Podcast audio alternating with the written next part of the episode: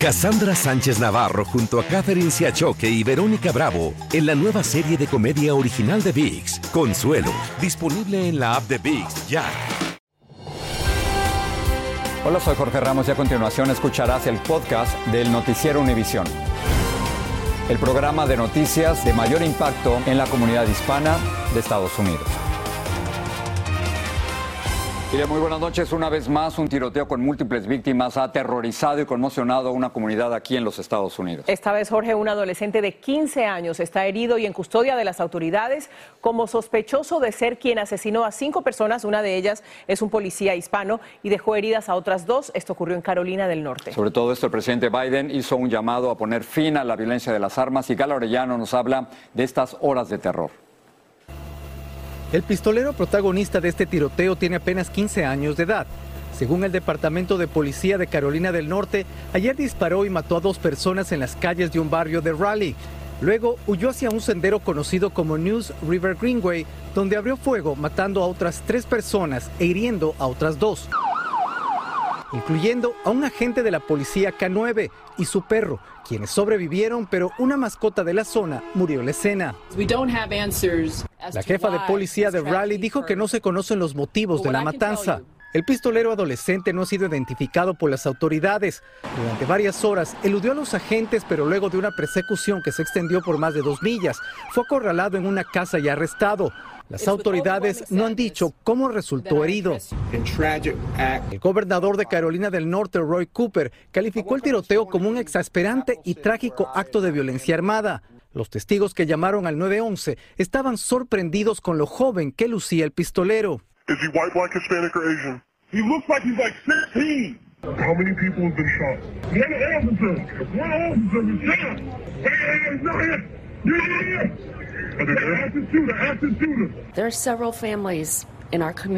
Hay varias familias en nuestra comunidad que se han despertado esta mañana sin sus seres queridos, dijo la alcaldesa.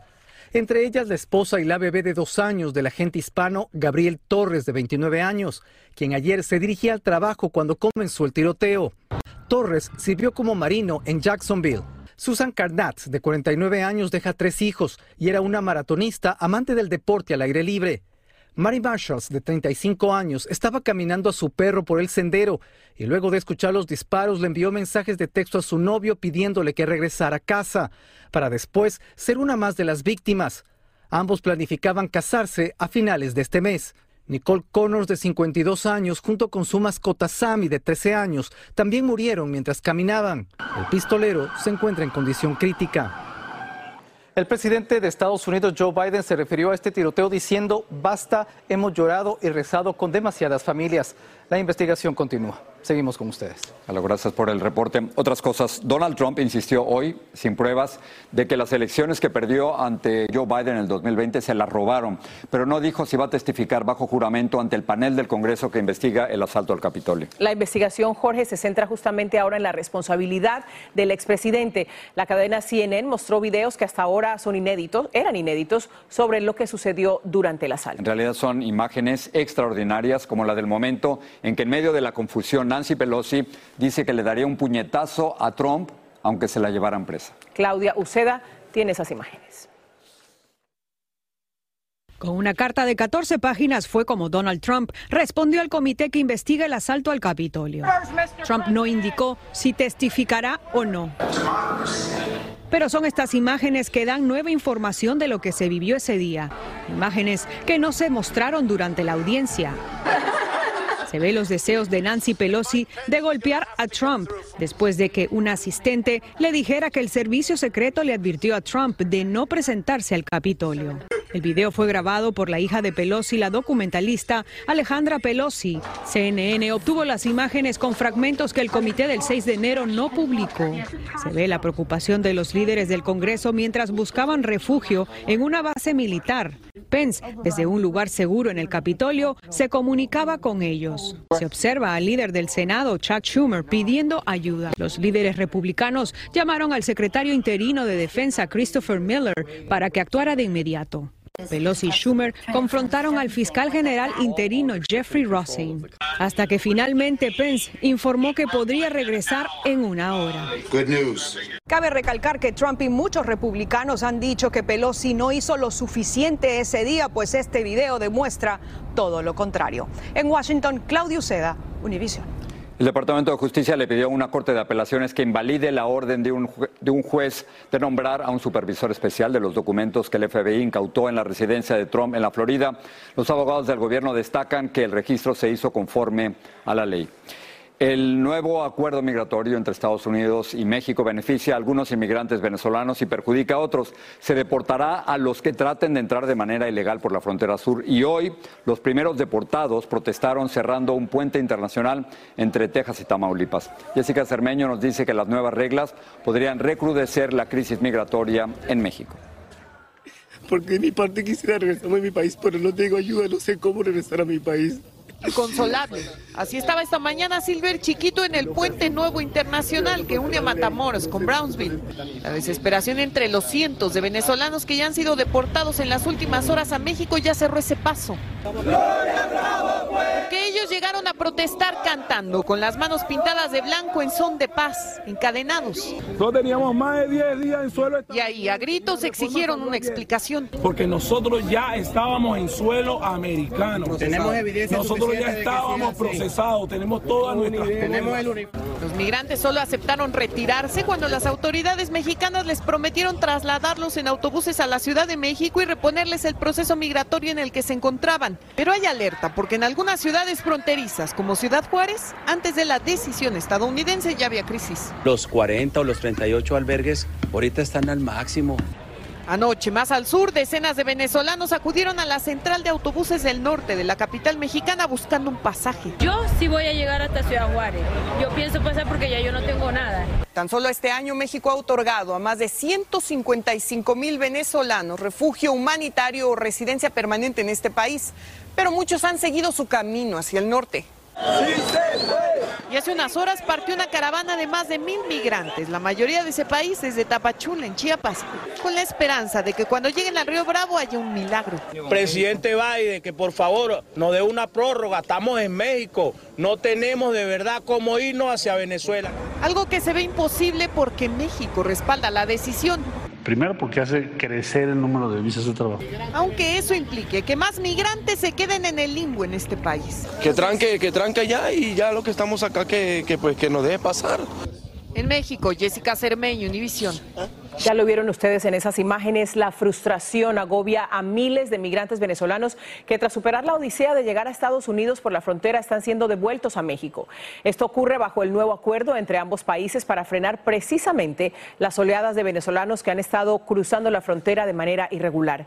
Marlene Guzmán explica la pesadilla en que se les ha convertido su sueño americano.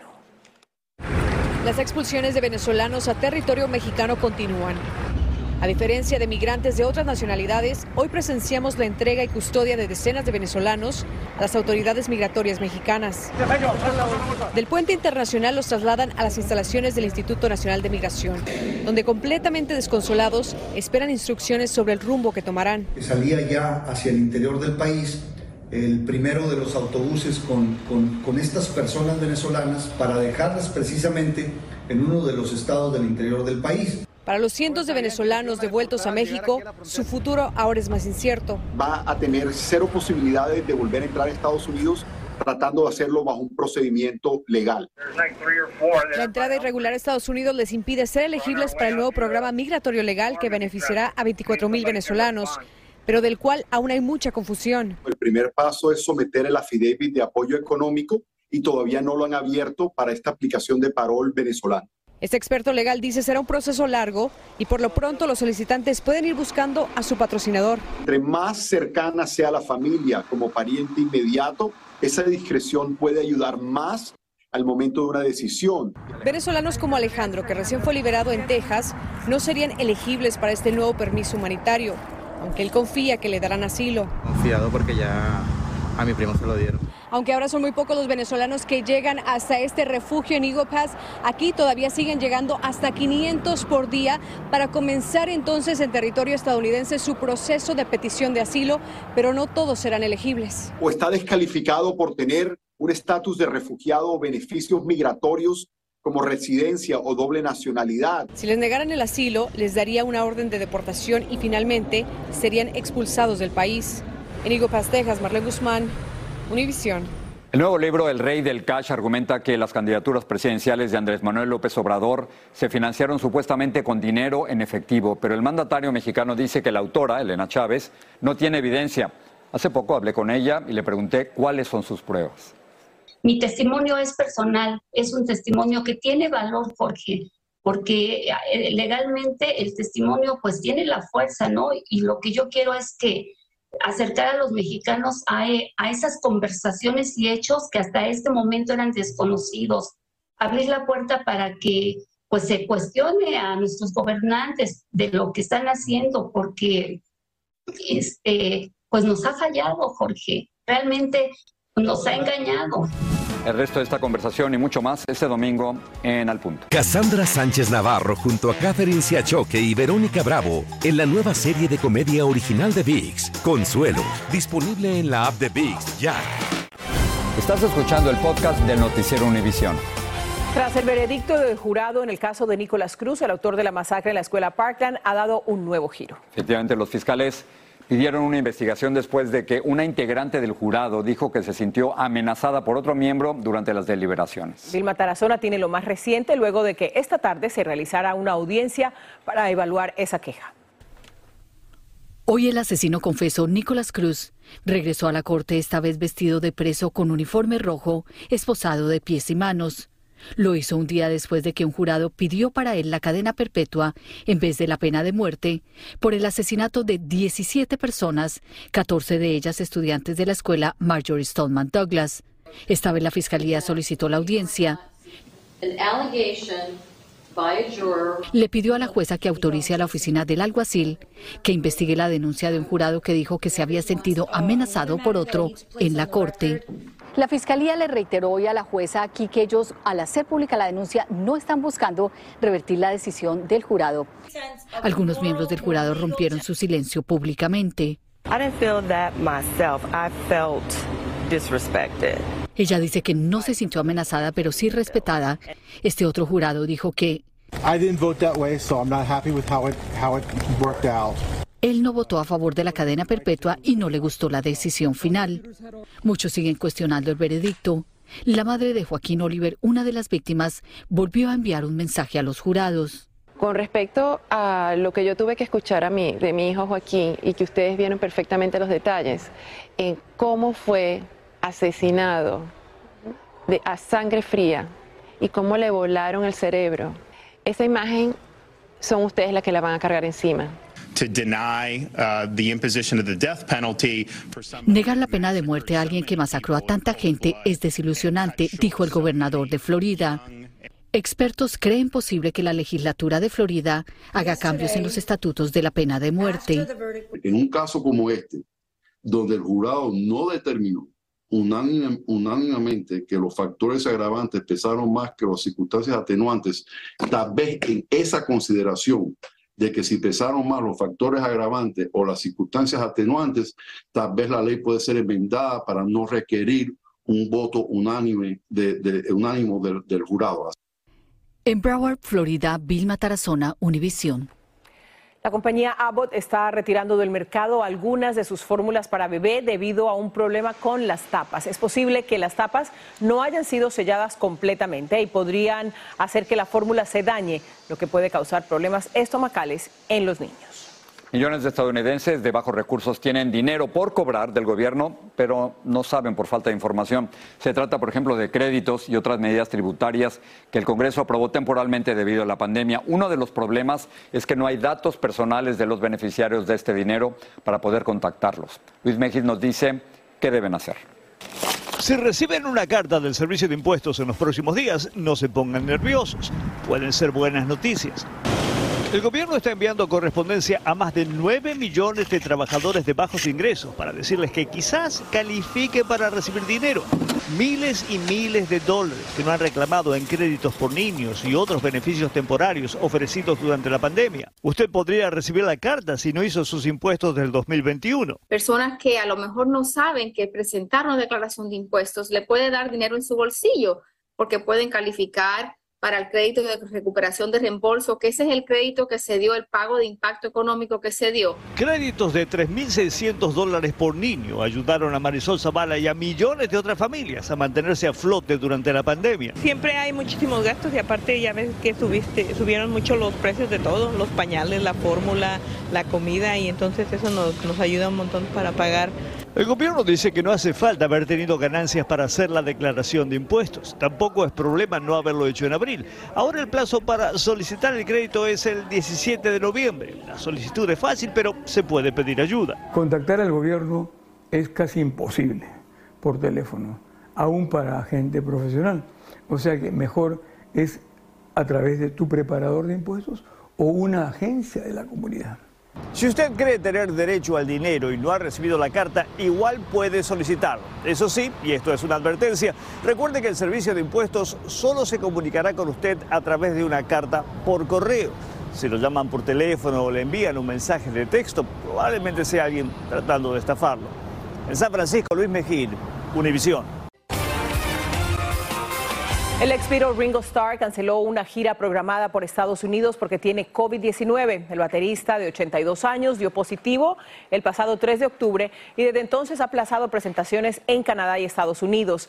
Él asegura que el lunes dio negativo, pero que volvió a dar positivo ayer jueves. Ahora vamos con un ataque al arte, concretamente en contra de un cuadro del pintor Vincent Van Gogh por activistas ecológicos durante una protesta en Londres. Lo que hicieron, Jorge, fue lanzar sopa sobre el óleo Los girasoles del maestro holandés para protestar, dicen ellos, contra la producción de combustibles fósiles en Gran Bretaña. Tanay Rivero nos explica qué daños causaron a la pintura.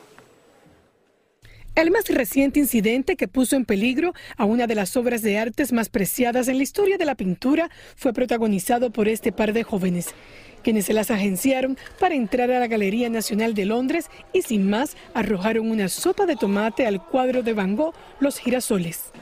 Luego se arrodillaron y utilizaron una especie de pegamento para pegar sus manos a la pared del lugar en forma de protesta. Las dos ecologistas que atentaron contra la obra aparentemente forman parte de una asociación de conservacionistas llamada Just Stop Oil quienes se oponen a que el gobierno británico conceda nuevas licencias de extracción de petróleo y gas. En un comunicado la galería dijo, la sala fue despejada de visitantes y se llamó a la policía. El marco presenta algunos daños menores, pero el cuadro está intacto. Dos personas han sido arrestadas. La versión de 1889 de los girasoles de Van Gogh no sufrió daños porque está protegida por una lámina de cristal. La obra ya está de vuelta a la sala donde se exponía.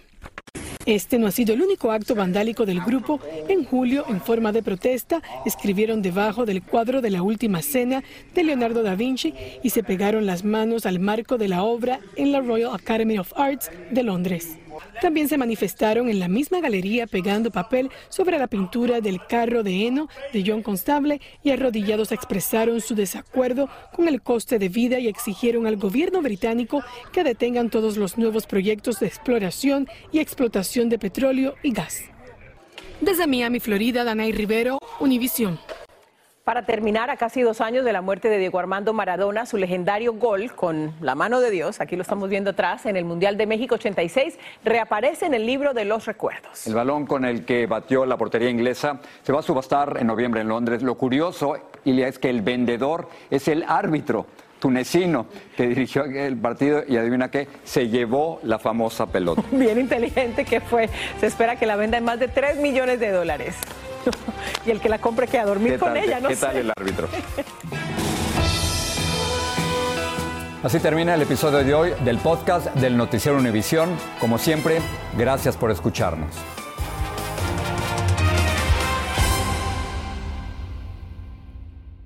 Cassandra Sánchez Navarro junto a Catherine Siachoque y Verónica Bravo en la nueva serie de comedia original de Vix, Consuelo, disponible en la app de Vix ya.